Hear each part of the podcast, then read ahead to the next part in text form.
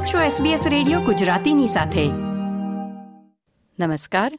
ગુરુવાર પહેલી ફેબ્રુઆરી બે હજાર ચોવીસના મુખ્ય સમાચાર આપ સાંભળી રહ્યા છો નીતલ દેસાઈ પાસેથી SBS ગુજરાતી પર.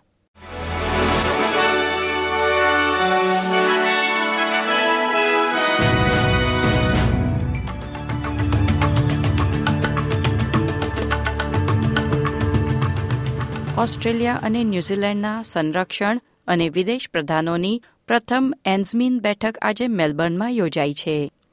ન્યૂઝીલેન્ડના વિદેશ પ્રધાને સ્કાય ન્યૂઝને જણાવ્યું હતું કે તેઓ ઓકેસ તરીકે ઓળખાતા ઓસ્ટ્રેલિયાના બ્રિટન અને યુનાઇટેડ સ્ટેટ્સ સાથે સંરક્ષણ સંબંધો વિશે વધુ જાણવા માંગે છે. સિડની ખાતેની સેન્ટ વિન્સેન્ટ હોસ્પિટલે શાર્ક હુમલાનો ભોગ બનેલી મહિલાની માફી માંગી છે. તેના ઇજાગ્રસ્ત પગની ભયાનક તસવીરો જે ઇમરજન્સી વિભાગમાં લેવામાં આવી હોવાનું જણાય છે, તે સોશિયલ મીડિયા પર શેર કરવામાં આવી હતી. છબીઓ આજે સવારે બહાર આવી, જ્યારે મહિલા હજી તબીબી સારવાર મેળવી રહી હતી. સેન્ટ વિન્સન્ટ હોસ્પિટલે નિવેદન જારી કરી કહ્યું કે તે દર્દીની ગોપનીયતાની જવાબદારીઓને અત્યંત ગંભીરતાથી લે છે અને આ મુદ્દાની તાત્કાલિક તપાસ ચાલી રહી છે. આંતરરાષ્ટ્રીય સમાચારોમાં પાકિસ્તાનના ભૂતપૂર્વ વડાપ્રધાન ઇમરાન ખાન અને તેમની પત્ની બુશરા બીબીને સરકારી ભેટમાંથી ગેરકાયદેસર રીતે નફો કરવા બદલ ચૌદ વર્ષની જેલની સજા ફટકારવામાં આવી છે. બે દિવસમાં ઇમરાન ખાનને આપવામાં આવેલી આ બીજી જેલની સજા છે.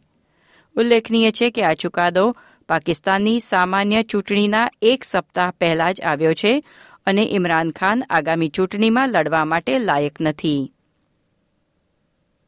સોશિયલ મીડિયા કંપનીઓ મેટા, એક્સ, ટિકટોક, સ્નેપચેટ અને ડિસ્કોર્ડના ચીફ એક્ઝિક્યુટિવ સુનાવણી માટે અમેરિકી સેનેટ સમક્ષ હાજર થયા છે.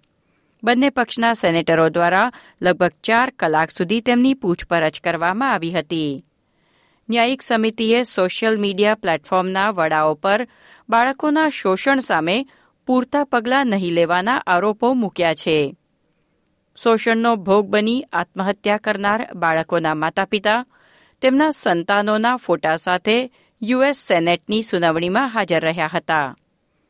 સેનેટર જોશ હોલીએ માર્ક ઝકબર્ગ પર આક્ષેપ મૂક્યો હતો કે તેઓ મેટાના વપરાશકર્તાઓની સલામતી કરતા નફો કમાવાને પ્રાથમિકતા આપી રહ્યા છે.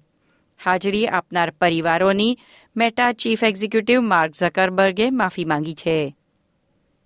ખેલ સમાચારોમાં આજે પહેલી ફેબ્રુઆરીથી ઓસ્ટ્રેલિયાના દરેક સ્તરના ખેલાડીઓની સુરક્ષા સુનિશ્ચિત કરે તેવી નવી માર્ગદર્શિકા રજૂ કરવામાં આવી છે.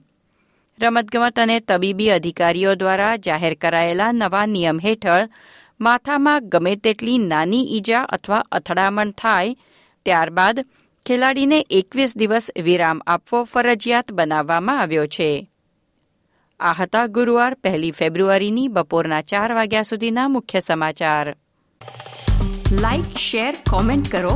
એસબીએસ ગુજરાતીને ફેસબુક પર ફોલો કરો.